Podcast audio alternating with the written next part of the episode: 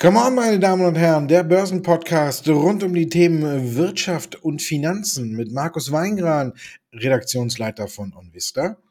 Und Andreas Lipko von Comdirect. Die Ölpreise sind unter Druck. Wenn wir uns das Dauerthema Inflation angucken, könnte das ja gar nicht so schlecht sein. Der Grund dafür ist, dass die USA Ölreserven freigeben. Und zwar nicht wenig und für sechs Monate trotzdem eher ein kurzfristiger, kurzfristiger Preisschock oder denkst du, dass wir langfristig jetzt Ölpreise, WTI heute mal kurz sogar unter 100 Dollar, dass wir niedrigere Preise sehen? Ja, die Entwicklung wird ganz interessant bleiben, weil wir natürlich eine Situation haben, die gar nicht dadurch geprägt ist, dass wir zu wenig Öl haben, sondern eher die Tatsache maßgeblich eine Rolle trägt, dass das Öl halt nicht an die Orte kommen kann, wo es eben gebraucht wird. Und deswegen ist es halt spannend, dass jetzt die USA hier eintritt und zumindest erstmal auf der Versorgungsseite, zumindest für die USA, äh, eine Entlastung herbeiführt. Man will ja 180 Millionen Barrel Öl, du hast bereits schon gesagt, in den nächsten sechs Monaten. Das heißt also sozusagen eine Million Barrel Öl ungefähr pro Tag in den Markt geben. Und es wird zumindest erstmal aus den USA den Druck dann auf den internationalen Märkten etwas nehmen. ist natürlich nur die Frage, wie lange dieser Druck dann genommen werden kann, weil man darf halt nicht vergessen, dass zum Beispiel natürlich China und Europa weiterhin als Nachfrage auf den Märkten auftreten und entsprechend dann natürlich auch die Frage ist, wird das ganze Öl, was man eben braucht, ja entsprechend auch an die dann Abnehmer transportiert werden können. Wir haben halt das Problem, dass die Zero-Covid-Policy in China dafür Sorge trägt, dass da halt teilweise ganze Terminals einfach stillgelegt werden, wenn halt eine Arbeiter irgendwo PCR-positiv getestet wurde und äh, dann spielt es halt keine Rolle, ob da gerade ein Öltanker vor Ort liegt oder nicht. Wir haben ja an dieser Stelle schon öfters drüber gesprochen. Deswegen, ich denke, es ist zumindest mal eine obligatorische Maßnahme und zeigt eben, dass die USA die Problematik erkannt haben. Aber ob wir hier wirklich langfristig dadurch eine Lösung sehen, das würde ich jetzt erstmal bezweifeln. Eben aus den genannten Gründen. Kurzfristig sieht man ja schon, die Reaktionen sind im Markt ganz klar zu sehen. Aber ich habe hier doch, wie gesagt, Zweifel, dass das langfristig eine Rolle spielen wird. Wie siehst du denn die Situation, Markus? Ja, ich glaube, es ist auch eher ein wenig äh, kurzfristig. Es kommt natürlich darauf an, wie sich jetzt in den nächsten sechs Monaten äh, die OPEC verhält. Ne? Ähm, ob die tatsächlich jetzt äh, sagen, wir äh, fahren ein wenig die Produktion hoch und wirken dem auch entgegen, oder ob sie sagen, wir bleiben auf dem aktuellen Stand, weil uns ja eigentlich ein Ölpreis über 100 Dollar ganz äh, gut gefällt. Ne? Verdienen tut jeder gerne. Ähm, von daher haben wir heute ja die Sitzung gehabt und OPEC Plus hält dann vorsichtiger Ölallianz halt eben fest. Von daher ist es wahrscheinlich tatsächlich jetzt erstmal kurzfristig. Man muss gucken, wie sich das Ganze dann einspielt. Die USA schmeißen ja jetzt tatsächlich was auf den Markt, aber das sorgt natürlich erstmal kurzfristig für Unsicherheiten und damit fallen die Ölpreise. Ich glaube auch, dass wir sie vielleicht noch ein paar Tage auf niedrigem Niveau sehen und dass sie danach dann insgesamt trotzdem wieder eben anziehen, weil die OPEC nicht mitspielt. Ich meine, ich glaube, Joe Biden hat es ja gemacht, um die OPEC ein wenig unter Druck zu setzen, weil, glaube ich, im Vorfeld schon klar war, dass sie heute nichts anderes beschließen, als so, wie es jetzt ist, zu, dass alles so bleibt. Und von daher, ja, kurzfristig eine Belastung. Langfristig sehe ich aber den Preis auch noch oberhalb von 100 Dollar. Ich glaube vielleicht, dass er nicht mehr ganz so hoch hält, aber wir haben natürlich wieder dieses Phänomen gesehen. Ne? Als die ersten geschrien haben, es geht Richtung 200, äh, waren wir kurz jetzt wieder unter 100. Äh, das Spielchen äh, wiederholt sich. Ich glaube, wir werden uns vielleicht irgendwo in der Mitte einpendeln, bis die Lieferketten und alle Probleme dann tatsächlich behoben sind. Also von daher kurzfristig ja, Belastung, langfristig äh, eher nicht. Damit sind wir schon bei der Inflation angekommen, die, wo der Ölpreis ja auch eine große Rolle spielt. Die EZB überlegt, ob man früher handeln soll oder nicht. Was denkst du? Ja gut, zumindest überlegt es jetzt ja mal und hält sich nicht weiter an ihren Aussagen fest, dass man hier keine Inflationsgefahr am Horizont sieht. Wenn ich mir heute so die Inflationszahlen ansehe, 7,5 Prozent mehr als ein Jahr zuvor. Und die hatten ja doch viele Marktexperten eher so im Bereich 6,6 bis 5,9 Prozent äh, gerechnet, äh, beziehungsweise 6,6 Prozent gerechnet, 5,9 Prozent waren es im Februar, also nur eine leichte Steigerung. Jetzt sehen wir eben schon, dass wir hier doch einen ganz schön heftigen, eine ganz schön starke Dynamik eben bei der Inflationsentwicklung sehen. Klar kann man das jetzt auf den Ukraine-Konflikt äh, schieben und klar kann man jetzt auch sagen, dass natürlich im Zuge dessen die Energieträgerpreise teurer geworden sind. Aber man muss halt auch attestieren, dass der Inflationsdruck, die Inflationsdynamik schon wesentlich früher erkennbar war und sich jetzt hier sozusagen hinter dem Argument des Ukraine-Konflikts zu verstecken, sehe ich eher als so eine Art Feigenblatt Politik als wirklich dann eben auch als Maßnahme. Die EZB muss aus meiner Sicht heraus ganz klar jetzt reagieren beziehungsweise agieren ja sogar. Man muss hier wirklich sehen, dass man die Liquidität, die man in die Märkte geschossen hat und man darf halt nicht vergessen, es sind eben die Peripherieländer weiterhin in Europa, die halt natürlich Probleme haben und wo das ganze Geld eben auch hingeht und die treten natürlich dann auch als Nachfrager insgesamt an den Märkten auf und so halt auch zum Beispiel an den Energiemärkten und das führt natürlich dazu, dass man eben genau diese Inflationsdynamik sieht. Wir haben natürlich auch durch die ganzen Covid-19 -Maßnahmen, Hilfspakete eben zusätzlichen Inflationsdruck bekommen und den wegzudiskutieren, macht an dieser Stelle keinen Sinn. Also ich denke schon, die EZB muss auf jeden Fall handeln. Die US-Fed hat es für sich auch gesehen. Man muss jetzt ja nicht so dramatisch und drakonisch vorgehen und jetzt hier wirklich in 100 äh, Basispunkten denken, sondern ich denke, es wäre schon wünschenswert, wenn man relativ zeitnah einfach mal 15, 25 Basispunkte eben anhebt.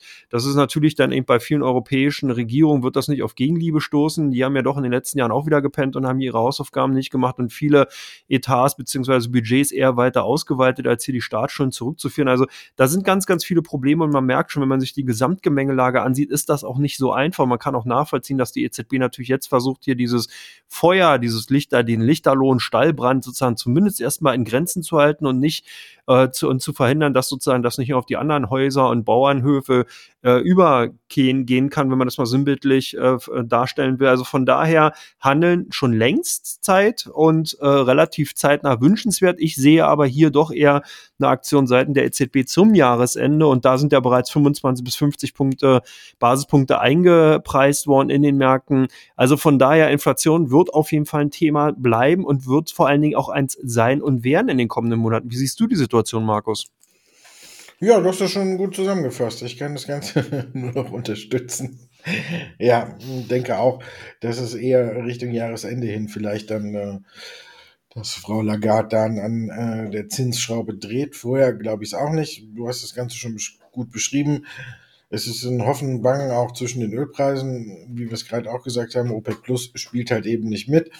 Dann ist halt noch die Frage hm, der Streitigkeit mit den Streitigkeiten, ob Öl in Dollar oder dann äh, demnächst in Rubel bezahlt werden soll, ob dadurch dann noch die Nachfrage noch höher wird, wenn man eben gucken muss, dass man ähm, das boykottiert und kein Öl mehr aus Russland nimmt, dann könnte sich die ganze Situation noch zuspitzen und es könnte den Ölpreis noch ein Stück in die Höhe treiben. Ähm, von daher, ja, wie du schon sagtest, das Kind, ja, ist noch nicht ganz im Brunnen gefallen, ne? aber es äh, wackelt schon oben auf der Brüstung, äh, auf dem Kreis, wo der Brunnen dann runtergeht. Und ja, je schneller die EZB äh, von ihrem Kurs abweichen würde, desto schöner wäre es für alle Beteiligten. Aber stattdessen können wir jetzt erst nochmal abwarten. Ich denke auch, dass es erst zum Jahresende hin der Fall sein wird.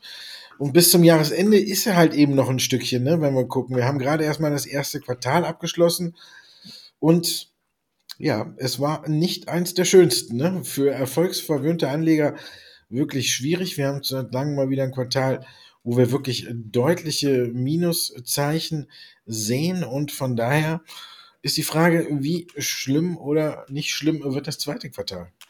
Also ich befürchte, dass das Quartal, das zweite Quartal sogar noch ein bisschen unangenehmer werden kann. Wir haben halt sehr, sehr viele Themen natürlich aus dem ersten Quartal, die jetzt ins zweite Quartal abstrahlen. Vor allen Dingen war im ersten Quartal der Punkt, dass natürlich hier so ein bisschen Konjunkturoptimismus bei vielen Investoren für europäische Aktien da war. Die haben sich entsprechend positioniert. Dann kam die Ukraine-Krise und hat sozusagen diese Annahme, diesen Hoffnungsschimmer erstmal zerschlagen. Jetzt muss man aber sehen, dass wir ja mit im zweiten Quartal mit den ganzen Nachwehen zu tun haben. Das heißt, wir haben zum einen die Ukraine, den Ukraine-Konflikt, den Ukraine-Krieg, kann man ja auch sagen, Natürlich auch fürs zweite Quartal, der wird er bestehen bleiben. Dann haben wir aber ausufernd die hohen Energieträgerpreise. Wir haben die, den Konjunkturpessimismus, äh, der zunimmt. Da ist natürlich auch klar, dass hier die Energieträgerpreise in Kombination mit der Inflationsdynamik eine maßgebliche Rolle spielen. Wir haben warnende Worte von vielen Unternehmenslenkern schon bekommen, die darauf hingewiesen haben, dass die Situation wirklich haarsträubend sein kann. Wir haben natürlich auch die Situation, dass sich die ganze Situation ja insgesamt noch zuspitzen kann. Das bedeutet, wenn Russland tatsächlich hier die Energieträgerlieferungen äh, in Richtung Europa einstellen sollte, dann hat, haben eben äh, die Volkswirtschaften in Europa wirklich ein hammerhartes Problem. Die können das gar nicht so schnell kompensieren. Und da hat ja der BASF-CEO schon darauf hingewiesen, dass wir dann hier die zweit- oder die größte Wirtschaftskrise nach dem Zweiten Weltkrieg erwarten könnten. Äh, das sind zumindest erstmal die Perspektiven, die jetzt fürs zweite Quartal kommen. Dann darf man nicht vergessen, geopolitisch, was steht da noch ins Haus? Taiwan, China würde ich als Konfliktherd auf jeden Fall weiterhin sehen. Könnte natürlich auch sein, wenn China die ganze Situation jetzt sieht, wie Russland eigentlich ja weiterhin hier ganz klar den Rhythmus vorgibt, kann natürlich auch sein, dass China dann die Situation nutzt und hier auch gegen in puncto Taiwan versucht, Fakten zu schaffen. Dann haben wir den anderen äh, Effekt bei den Tech-Werten, dass hier Basiseffekte noch aus 2021 nachwirken. Wir haben es bei vielen Zahlen gesehen. Wir haben es kürzlich bei Adobe gesehen. Wir haben es bei anderen Tech-Unternehmen gesehen, wo die Erwartungshaltung sehr, sehr hoch ist, wo natürlich das Quartal jetzt und auch das zweite Quartal mit dem Quartal aus 2021 verglichen wird. Und da können die eben nur abstinken. Die schaffen diese, nicht diese Dynamik mit rüberzunehmen, nur die wenigsten Unternehmen schaffen es. Und das ist natürlich ein unheimlich großes negatives Überraschungsmomentum. Jetzt könnte man sagen, wenn es bekannt ist, wieso ist es nicht eingepreist? Ja, weil man eben nicht weiß, wie groß dieser Effekt tatsächlich in den einzelnen Branchen, in den einzelnen Sektoren, bei den einzelnen Unternehmen ist. Das heißt, man hat auch hier einen Unsicherheitsfaktor. Dann, wir hatten es bereits gesagt, hohe Inflation, Zinspolitik, ganz, ganz wichtig, einzahlen auf die Inflationsthematik. Und du hattest einen ganz wichtigen Punkt gerade nochmal bei dem zweiten Thema gesagt, und die, zwar die Dominanzposition, die Dominanzstellung des US-Dollar wackelt. Und das würde ich gar nicht mal so abtun und sagen, dass das ein Thema ist, was nicht so wichtig ist. Das wird jetzt im zweiten Quartal tatsächlich wirklich eine äh, Kenngröße wären, die man beobachten sollte. Das heißt tatsächlich, wenn jetzt hier natürlich Russland eben an der Vormachtstellung des US-Dollar bei zum Beispiel Abrechnung von eben Rohölgesch äh, Rohölgeschäften, Rohstoffgeschäften generell rüttelt, dann kann natürlich auch China im Endeffekt im, im, im Endeffekt den gleichen Gang gehen. Und wir hatten ja auch schon mal so eine Worte aus Saudi-Arabien gehört, die ebenfalls gesagt haben, dass sie es gar nicht so schlecht finden würden, wenn man den Euro in Erwägung zieht. Also ich glaube, wir bekommen ganz, ganz spannende Wochen jetzt im zweiten Quartal. Jetzt habe ich natürlich einen riesen Themenkomplex hier vorweggenommen, beziehungsweise einen riesen Füllhorn an Themen aufgemacht. Ich bin gespannt, ob du noch was finden kannst, Markus. Der Handelsstreit könnte noch aufploppen zwischen äh, USA und China, wenn äh, sich äh, die Ukraine-Krise entspannt, könnte es sein. Aber vor elf Minuten ungefähr reingekommen, ne? Alibaba und Baidu und alle chinesischen Aktien heute kräftig im Aufwind, weil China erwägt, mehr Transparenz äh, bei seinen Unternehmen gelten zu lassen. Also China könnte vielleicht ein kleines Stück an ähm, ja, ein Stück näher an die USA ranrücken. Damit wäre vielleicht ein, eine dunkle Wolke, hätte sich damit zumindest ein, ein Stück weit äh, aufgehellt, dass jetzt vielleicht die Listing äh, von den Unternehmen äh, an den US-Börsen so langsam aus der Welt ist. Also von daher haben wir tatsächlich jetzt gerade, während wir darüber sprechen, wie viel dunkle Wolken uns im zweiten Quartal äh, noch erwarten, eine, die sich vielleicht ein Stück weit aufhält. Aber du hast schon wirklich jetzt äh, breit ausgeholt und alle Problemzonen, die wir haben, angesprochen und sie werden mit Sicherheit auch nicht weniger. Das Einzige, was man eventuell sagen könnte, ist, dass wir vielleicht äh, die Null-Covid-Strategie von China, dass die vielleicht nicht mehr so zum Tragen kommt, weil man alles wieder ein bisschen schneller eindämmen kann und wir dann vielleicht eine leichte Entspannung in den Lieferketten sehen.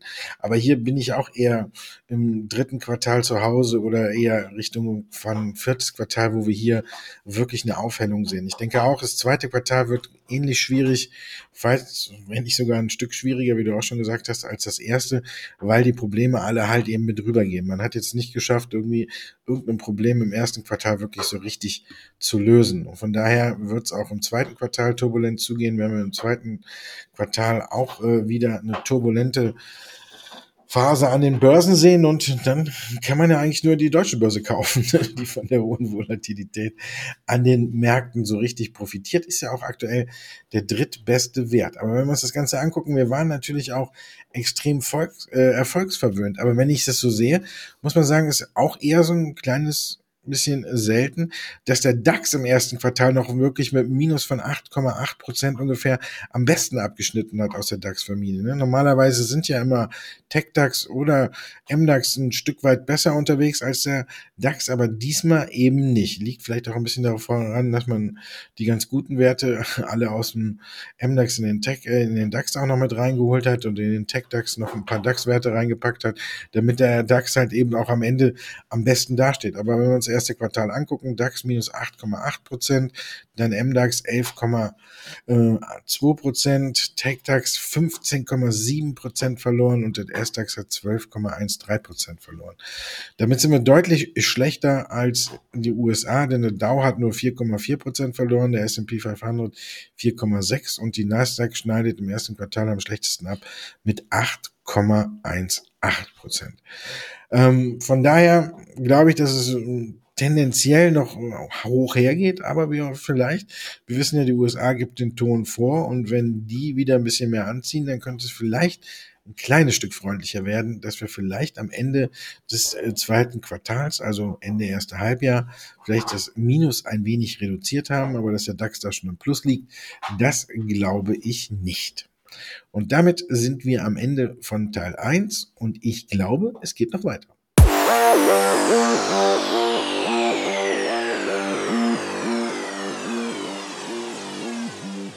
Ja, es geht nämlich weiter mit Teil 2 von Come On, unserem Börsenpodcast. Und wenn Sie regelmäßig zuhören, dann wissen Sie, dass es jetzt um die Fragen gibt oder Fragen geht, die Sie uns geschickt haben. Wir fangen an mit, was ja jetzt wieder an diesem Woche sehr beliebt war. Ne? Äh, GameStop hat auch einen Aktiensplit angekündigt gestern, aber Anfang der Woche hat Tesla den nächsten Aktiensplit angekündigt. Und ist die Frage jetzt vorher oder nachher kaufen?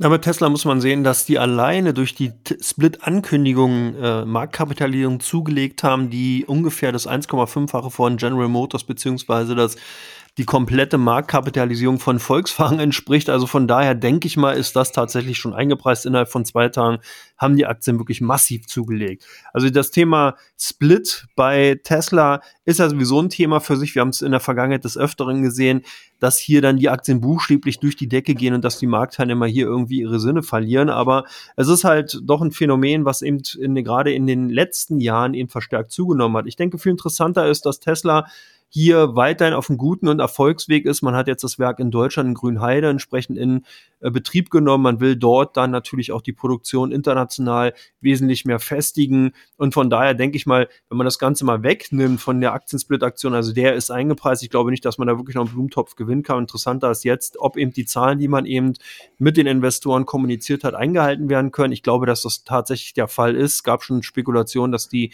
dass die ersten, die Zahlen fürs erste Quartal, die Absatzzahlen sehr, sehr gut ausfallen sollen. Und ich kann mir vorstellen, dass das eben gerade im Kontext mit den anderen Automobilfirmen tatsächlich ein Kaufargument sein kann. Aber wie gesagt, der, auf den Aktiensplit zu spekulieren würde ich jetzt tatsächlich nicht, weil der ist größtenteils eingepreist. Zweite Unternehmen, was gefragt wurde, ist natürlich auch immer wieder oft hier vertreten, auch so ein bisschen Liebling der User von Investor, natürlich der Kunden von Comdirect, BYD. Die haben ja jetzt auch Zahlen vorgelegt und waren eigentlich nicht so überzeugend, oder Markus? Soll man jetzt lieber rausgehen oder ist das für dich ein Grund nachzukaufen? Na, die Aktie hat ja auch nicht schlimm auf die Zahlen reagiert. Also wir haben gesehen, dass sie im, Allge im Sog der allgemeinen Marktschwäche und der Ukraine-Krise halt deutlich zurückgekommen ist, hat jetzt aber, wie man es fast er, er, oder nicht so richtig erwarten konnte, aufgrund der Zahlen, die wirklich nicht so überzeugend waren, aber auch nicht schlimm darauf reagiert oder ist dadurch noch stärker abgerutscht. Von daher, ähm, Zahlen waren gemischt, der Ausblick ist gut und ich würde auf jeden Fall, wenn ich jetzt so die Frage hätte, äh, würde ich nicht rausgehen, weil schon im Vorfeld der Zahlen hatte Build Your Dreams bereits ein paar gute Nachrichten noch rausgehauen, über die wir ja auch hier gesprochen haben. Man hat Kooperation mit Nvidia gemacht, man ist, hat eine neue Kooperation mit Shell gegründet, dass jetzt Ladesäulen an die Tankstellen kommen in Europa und China. Und zu guter Letzt hat man noch eine Tochtergesellschaft äh, für Versicherungen gegründet, um eben auch die äh, Daten, die man auf der Straße sammelt, jetzt noch besser nutzen zu können. Von daher ist Build Your Dreams einfach für die Zukunft hervorragend aufgestellt. Auch wenn die Zahlen jetzt nicht ganz so rosig waren, sehe ich da drin wirklich kein Argument, die Aktie zu verlassen. Denn man hat wirklich mit diesen neuen Kooperationen sich sehr gut aufgestellt wenn man die beiden miteinander vergleicht, finde ich, ist Build Your Dreams sogar noch ein Stück besser unterwegs als Tesla. Von der Marktkapitalisierung spiegelt sich das zwar nicht so wieder, aber Build Your Dreams ist für mich noch ein Stück weit breiter und besser aufgestellt, indem man guckt, was da noch alles zugehört. Man hat seine eigene Batteriefabrik und produziert die eigenen Batterien für die Autos und da hat man noch die Fantasie, dass man noch diese Sparte noch gesondert an die Börse bringen kann. Jetzt die neue Tochtergesellschaft mit den Versicherungen. Sie machen ja im Grunde genommen alles das, was auch als Kurstreiber für Tesla gilt. Hier wird ja auch immer wieder gesagt, die ganzen Daten, die Tesla sammelt, könnte man hervorragend in eine Versicherung umbringen, äh, einbringen, weil man dann hier ganz zuverlässige Daten hätte. Dann haben wir noch diese Fantasie bei Tesla mit der Taxiflotte, die ist bei Build Your Dreams überhaupt nicht drin. Da haben die noch gar nicht so die großen Ambitionen. Aber insgesamt könnte es natürlich auch so kommen, was die eingefahrenen Daten angeht, da ist Tesla natürlich die unangefochtene äh, Nummer eins. Aber insgesamt finde ich, äh, wenn man so guckt, wer alles äh, unter den Verfolgern ist, finde ich, ist für mich Build Your Dreams immer noch eine super Adresse. Und heute wird das Ganze ja noch ein bisschen befeuert, dadurch, dass wir die leichte Entwarnung dieses Delistings haben, weil eben ähm, China jetzt gesagt hat, man wäre bereit für ein bisschen mehr Transparenz. Muss man mal gucken, wie die aussieht. Und dann muss man mal abwarten, ob es der SEC reicht. Aber insgesamt würde ich bei der Aktie auf jeden Fall dabei bleiben. Fresenius hat auch die Woche mal wieder was von sich hören lassen und direkt mal zwei Übernahmen für die Tochter Kabi äh, veröffentlicht. Findest du, die Übernahmen sind geschickt? Ja gut, gerade wenn man eben sieht, dass natürlich Fresenius in den letzten beiden Jahren besonders unter der Covid-19-Pandemie gelitten hat. Man ist ja hier als Krankenhausmedizinkonzern voll im Epizentrum gewesen und hat natürlich dann eben auch durch die nicht mehr Vollauslastung der Krankenhäuser und eben doch der eingeschränkten Dialysetätigkeit hier doch eher rückläufige Ergebnisse erzielt und hatte das aber Vorfeld schon, weil es ja eigentlich nicht komplett neu ist. Man hat ja vorher schon gesehen, dass da eine gewisse Sättigung im Gesundheitssektor ist, dass man also hier nur sehr, sehr langsam wächst, eben sich, du hast schon gesagt, Kabi geholt, ein Unternehmen, was auf Infusion und Nachahmerpräparaten, also Generika, äh, spezialisiert ist und um in die Position von der Tochtergesellschaft in diesem Bereich der Generika eben zu äh, besser zu positionieren und noch zu beschleunigen, hat man jetzt eben zwei Übernahmen beziehungsweise zwei Anteilskäufe an zwei Unternehmen vorgenommen. Einmal an M. Äh, Bixienz und an, oh Gott, wie heißt das andere? Oder Avanix, genau. Zwei amerikanische Unternehmen. Äh, das sind beides die Biotechnologie unter, äh, Unternehmen an äh, M. Xienz hat man 55 Prozent jetzt direkt erworben und hat aber die Option, die weiteren 45 Prozent dann eben in den kommenden Jahren beziehungsweise in der kommenden Zeit erwärmen zu können von den Verkäufern. Und bei äh, den ähm, Iwanix hatte man, hat man erstmal 240 Millionen Dollar plus eventuell Meilensteinzahlungen äh, erstmal avisiert und will damit sozusagen Fuß in der Tür haben. Zwei ganz, ganz wichtige Bereiche, eben Generika wird in Zukunft eben gerade aufgrund des Sparzwangs in vielen Gesundheitssystemen maßgeblich noch mehr an Bedeutung gewinnen. Und da wird natürlich dann auch hier noch mehr in den Fokus rücken und könnte da tatsächlich für die Fresenius so ein bisschen eine, äh, ja, eine breitere Aufstellung und Diversifizierung im Unternehmensportfolio bedeuten. Also dahingehend schon mal ganz clever gewählt. Ich glaube auch, dass die Situation insgesamt jetzt für die Zukäufe von Generika-Herstellern ganz interessant war. Anders wäre es gewesen. Skeptischer wäre ich tatsächlich bei zum Beispiel den Zukauf von Laborausrüstern oder irgendwelchen anderen Biotechnologieunternehmen, die im Impfstoffbereich tätig werden. Also von daher, Generika ist in der letzten Zeit doch eher in den Hintergrund getreten. Die haben eben viele Investoren gar nicht so ihren Blick drauf gehabt. Ich denke, das ist eine ganz interessante Strategie und dürfte zumindest mal dafür Sorge tragen, dass man eben von diesen doch sehr äh, klaren, fokussierten Kerngeschäft eben durch den Krankenhausbetrieb und Dialysetätigkeit eben wegkommt und jetzt sich etwas breiter aufstellt. Ja, breiter aufstellen beziehungsweise äh, Zahlen und eben auch den Ausblick für vielleicht eine breitere Aufstellung hat Warta geliefert. Was hältst du denn von den Zahlen, Markus? Die Zahlen waren nicht so gut, der Ausblick war nicht so gut und insgesamt, äh, glaube ich, ist alles nicht ganz so gut. Warta ist charttechnisch nicht nur charttechnisch angeschlagen, auch jetzt von den Zahlen.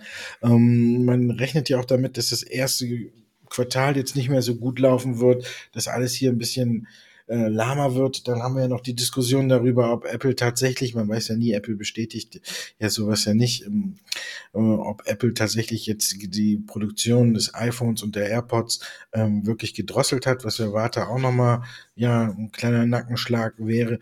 Insgesamt hängt bei Warta ist viel Druck drauf, das muss man sagen. Man wartet hier immer auf die eine positive Nachricht, weil Warta ja wirklich von Mitte 2019 bis äh, fast Ende 2021 ja hervorragend unterwegs war, sehr gut gewachsen ist, mehrfach die Prognose erhöht hat und natürlich auch Kurse von über 170 äh, Euro erreicht hat. Aber dann äh, so Mitte 2021 war es dann vorbei mit der Herrlichkeit. Zuvor sind ja schon mal paar Gerüchte aufgekommen, dass die Konkurrenz aus Asien größer wird und seitdem hat sich die Aktie eigentlich ähm, seit Mitte vergangenen Jahres nicht mehr so richtig gefangen. Man hat immer mal wieder ähm, ein paar Nachrichten gehabt, die positiv gewertet worden sind. Dann ist die Aktie nach oben gegangen. Insgesamt sehen wir aber trotzdem seit Mitte vergangenen Jahres einen Abwärtstrend in der Aktie. Von daher waren die Zahlen jetzt keine wirkliche, kein Pluspunkt, um mir zu sagen, ich kann die Aktie wieder kaufen. Auf der anderen Seite warten alle natürlich und wenn die Nachricht kommt, dann könnte es natürlich wieder nach oben gehen, dass man mit seiner Batterie äh, V4 Drive noch einen neuen Kunden gewinnt. Bislang ist ja nur so ganz vage, ohne richtige Verpflichtung Porsche, also Abnahme weiß man nicht, wie viel sie nehmen und alles. Äh, Porsche angeblich mit an Bord oder mit an Bord. Und jetzt warten alle auf den nächsten großen Autobauer, der sagt, wir nehmen auch ähm, die Batterie von Warta. Aber dann wird die Aktie mit Sicherheit einen Sprung machen. Aber ich glaube, das wird noch eine Zeit lang dauern und in der Zeit dürften die negativen Einflüsse auf die Aktie die Oberhand behalten. Also von daher muss man immer gucken, äh, von welchem Niveau kann dieser Kurssprung für einen neuen Autohersteller, der bei der Batterie angebissen hat, dann wirklich nach oben gehen. Und insgesamt glaube ich, dass das noch ein Stück dauern wird, dass wir vielleicht nochmal Richtung 80 Euro abfallen und wenn dann der Sprung kommt, dann sind wir vielleicht auch wieder auf dem Niveau, wo wir jetzt schon sind. Von daher muss man jetzt wirklich gucken, ob es wirklich viel bringt, da tatsächlich jetzt auf den, auf den neuen Kunden, der wieder Fantasie in die Aktie bringt, ob man da wirklich warten sollte. Ich bin skeptisch. Ich bin da wirklich eher, würde die Reißleine ziehen und würde sagen, der Käse ist erstmal gegessen. Und Robin Hood, längere Handelszeiten lassen die Aktie steigen. Ist das für dich ein Wendepunkt im Chart? Na, ich würde es so sehen, ich glaube zumindest mal könnte jetzt die Bodenbildung zu Ende sein. Ob wir jetzt dann wirklich einen richtig signifikanten Wendepunkt sehen, dass also jetzt hier wieder steigende Kurse bevorstehen, das sehe ich nicht, weil da hat wohl Robin Hood dann nicht mit dem Sheriff, Sheriff aus äh, Sherwood Castle gerechnet.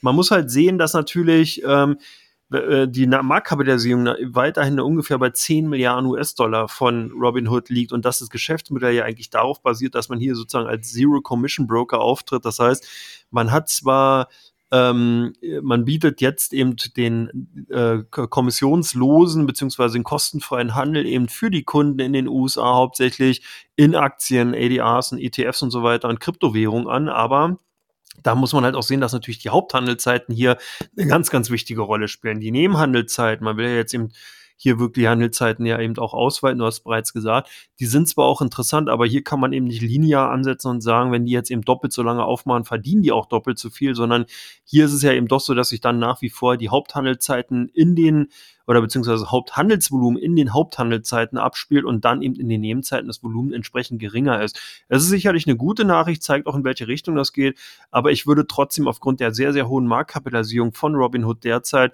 und vor allen Dingen, weil noch hier überhaupt keine Gewinne in Aussicht stehen, das Unternehmen macht immer noch mehr Verluste, äh, denke ich mal, ist es zumindest mal eine Nachricht, die man zur Kenntnis nehmen kann. Aber ich würde hier mit, ein, mit einem Neuengagement eher vorsichtig sein, weil ich tatsächlich bei Robinhood nicht so richtig die, äh, dadurch jetzt besonders natürlich auch den richtigen Investment Case sehe, dass ich sage, ja, jetzt hat sich hier komplett alles geändert, sondern im Endeffekt war das auch mit zu erwarten, dass man natürlich hier die Handelszeiten irgendwann ausweiten muss, wenn, da, wenn der Bedarf natürlich auch entsprechend von den Kunden da ist. Man darf aber auch nicht vergessen, wenn sich das mal wieder ändert, dann hat man im Endeffekt dauernd nicht viel gewonnen, weil, gewonnen, weil eben die Haupthandelszeiten da ist wichtig Wichtigste sind.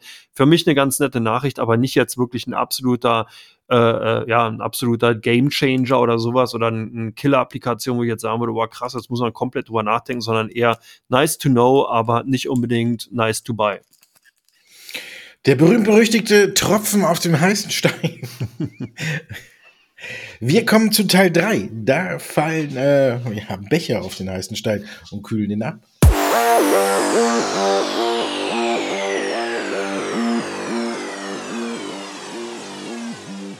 Teil 3 von Come On. Wir gucken auf die Werte, die bei OnVista im Fokus stehen und die ein hohes Handelsvolumen bei der Comdirect aufweisen. Und der erste Wert, auf den wir uns stürzen, wir hatten es übrigens schon angesprochen, ist GameStop. Ja, Willkommen zurück, alle Meme-Aktienliebhaber. Genau, GameStop ja auch, ich glaube, vor ein, zwei Jahren war das, da hatten wir die Aktie ja hier des Öfteren mal gehabt. Jetzt sind sie wieder zurück. Es gab ganz, ganz viele Nachrichten, du hast gesagt, es ist ein Stocksplit soll gemacht werden. Dann will sich ja äh, GameStop wandeln, weg vom Einzelhandel hin zu einer NFT-Plattform, ein Handelsplatz für NFTs. Also viel, viel wird hier gemacht. Der Vorstand hat gekauft, einige anderen Manager haben eigene Aktien zurückgekauft. Also viele Nachrichten, die dafür zumindest erstmal Sorge getragen haben, dass die Aktien bei den ausländischen Titeln hier wirklich unter den Top 5 wieder zurück ist. Wir haben auch andere Vertreter aus dem Bereich AMC, also der ehemalige Kinobetreiber, der sich jetzt ja auch hier irgendwie als Beteiligungsfirma im Rohstoffbereich äh, positioniert. Also, aber GameStop hier sehr, sehr weit vorne. Und bei euch sind die Biontech-Aktien stark gesucht. Klar, das ist auch so eine Aktie, ne? die stand ja schon mal bei 400 äh, Dollar und ist dann wieder deutlich zurückgekommen, hat mehr als 50 Prozent korrigiert und alle warten, wann sie wieder bei 400 steht. Ich glaube, so schnell geht's noch nicht, aber die Woche kamen halt dann die Zahlen. Und Zahlen sind ja immer ein guter Anhaltspunkt, wie es läuft. Und man muss sagen, klar, Nettogewinn von 10,3 Milliarden Euro, den muss er auch erstmal erwirtschaften. Der Umsatz lag bei knapp 19 Milliarden. Und das sind natürlich Zahlen für so ein kleines Biotech-Unternehmen, muss man fast schon sagen, die ja phänomenal sind. Und die deuten auch darauf hin, dass äh, BioNTech irgendwann kein kleines Biotech-Unternehmen mehr ist. Trotzdem äh, kommt die Aktie nicht so richtig in Schwung. Man hat noch die Prognose äh, abgegeben fürs laufende Jahr. Da möchte man 13 bis 17 Milliarden alleine nur mit dem Impfstoff einnehmen. Hört sich immer so schön an mit dem Impfstoff, ne? Aber ich glaube, viel anderes äh, bereitet oder bringt äh, BioNTech gerade auch nicht viel Umsatz, denn die restlichen Produkte sind alle eben noch in der klinischen äh, Testphase. Aber sobald da was kommt, was außerhalb des Corona-Universums ist, glaube ich, geht es auch wieder mit der Aktie aufwärts, dass man viel verdient. Das ist eingepreist, dass äh, BioNTech dadurch mit 10,3 Milliarden auf der hohen Kante und man jetzt auch eine, eine Sonderdividende zahlt von 2 Euro je Aktie und auch ein Aktienrückkaufprogramm in Höhe von 1,5 Milliarden startet. Das kommt alles gut an. Aber es fehlt noch so diese Nachhaltigkeit. Was ist, wenn Corona vorbei ist? Und da brauchen wir noch was anderes. Und wenn das kommt, dann glaube ich schon, dass die Aktie auch wieder Richtung 400 Dollar laufen kann. Nächster Wert bei euch, der kräftig gefragt ist, ist die Aktie von Volkswagen. Ja, ganz spannende Story. Genau, hier sind tatsächlich eher Käufer unterwegs gewesen, obwohl man ja hier doch so Licht und Schatten sehr, sehr dicht beieinander hat. Auf der einen Seite leiden natürlich die Volks Volksburger, äh, Wolfsburger unter Chipmangel eben durch die Lieferkettenstörung, dann eben die fehlenden Kabelbäume aus dem Ukraine-Konflikt heraus und dadurch können, müssen natürlich die Produktion stillstehen. Auf der anderen Seite ist aber, und das ist momentan tatsächlich die Story, die bei Volkswagen gespielt wird, schielen viele Kunden ganz klar auf den, auf das IPO, auf das Listing eben von dem tatsächlichen Porsche Sportwagenbauer, der wird ja momentan so ungefähr mit 80 bis 120 Milliarden Euro bewertet. So schätzt man ungefähr, also um 100 Milliarden. Wir hatten ja hier in dem Podcast auch schon drüber gesprochen. Und 25 Prozent dieser Vorzugsaktien sollen dann eben auch an die Börse gebracht werden. Und genau darauf gucken natürlich alle und sind unheimlich gespannt, was eben da passieren wird. Es gibt natürlich auch einen Mehrwert für Volkswagen. Man ist ja hier äh, miteinander sozusagen äh, beteiligt, beziehungsweise ist das dann über die Porsche SE Holding, also der Beteiligungsgesellschaft, im Endeffekt dann auch ein Spiel, was gespielt wird. Aber momentan haben eben die Anleger auf Volkswagen auf die Aktien geguckt und deswegen waren die in dieser Woche unter den Top Top 5 bei den deutschen Titeln. Und bei euch wurden die Aktien von BASF nachgefragt. Ja, du hast ja vorhin auch schon alles angesprochen. Ne? Ja klar, bei BASF war natürlich auch eins der heißen Themen, was passiert, wenn Russland den Ölhahn zudreht. Und da wurden einige Beispiele schon genannt, wenn zum Beispiel Russland den, den oder die, den Ölexport um 50 Prozent reduziert, dann müsste in Ludwigsburg schon äh, das Chemiewerk von BASF quasi stillstehen, weil man nicht genug ähm, Öl dann hat. Und das zeigt auch die ganzen Auswirkungen, wie du es vorhin schon gesagt hast, dass ja jetzt der BASF-Chef nochmal nachgelegt hat und gesagt, davor gewarnt hat, dass man irgendwie auf die Idee kommen sollte, hier kein Öl mehr aus Russland und Gas vor allen Dingen auch äh, zu importieren, weil wir dann eben die schlimmste Wirtschaftskrise hätten, die wir sehen nach dem Zweiten Weltkrieg eben. Und deswegen haben bei uns auch viele auf die Aktie geguckt das ist natürlich ein Belastungsfaktor. Und BASF war ja eigentlich hervorragend ins Jahr gestartet und jetzt erst durch den Ukraine-Konflikt ist die Aktie wieder unter Druck gekommen. Ansonsten war sie ja eigentlich schon wieder auf einem ganz guten Weg. Und von daher gucken viele bei uns immer da drauf und jetzt hängen halt wieder viele Unsicherheiten auf der Aktie. Und deswegen braucht man hier wieder sehr, sehr viel Geduld. Braucht man die bei der Deutschen Post auch, oder? Naja, zumindest ist es so, dass viele Aktien aus dem Logistiksektor seit Anfang der Woche stark nachgefragt sind. Da haben natürlich dann auch viele Kunden bei uns geguckt, was gibt's da noch? Und da ist man auf die Deutsche Post gekommen. Warum sind Logistikaktien ganz klar im Fokus? Hat damit zu tun, dass eben die Lockdowns in China dazu geführt haben, dass viele Frachtkapazitäten knapp geworden sind und dann natürlich die Preise für gerade Luft- und Seefracht äh, stark angestiegen sind. Und das bedeutet natürlich, dass die Deutsche Post ja auch als Logistikkonzern davon profitieren könnte. Und demzufolge sind die Aktien dann zumindest Montag, Dienstag sehr, sehr stark nachgefragt gewesen. Dann setzt ein paar Gewinnmitnahmen Maßnahmen ein. Aber es hat immer noch gereicht, um die Aktien zumindest vom Handelsvolumen unter den Top 5 bei den deutschen Werten eben halten zu können. Und demzufolge habe ich die heute hier mal mitgebracht, weil ich das Thema insgesamt mal ganz spannend fand. Und last but not least, die Nel. Ja, die ist natürlich bei uns immer gesucht. Die steht, glaube ich, schon fast durchgängig auf Platz eins bei uns. Und jetzt gab es heute auch wieder zwei Nachrichten, zwei neue Aufträge. Und ich kann mir eigentlich gar nicht so recht erklären, wieso. Aber Neil ist wirklich bei uns mit Abstand die am meistgesuchteste Aktie. Ich finde, sie ist immer noch sehr hoch bewertet, auch wenn die Auftragsbücher voll sind. Ist ja auch wieder ein ganz gutes Stück zurückgekommen. Und ich wäre bei dem Wert nach wie vor wirklich vorsichtig. Aber sie ist tatsächlich bei uns durchgängig auf Platz eins. Ja. Und wir, wo sind wir durchgängig auf welchem Platz? Ja, auch eins. Natürlich.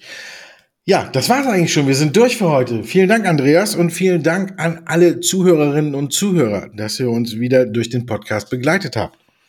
Ja, schönes Wochenende, würde ich sagen. Schön ist äh, relativ. Bei uns äh, ist eher kalt und regnerisch.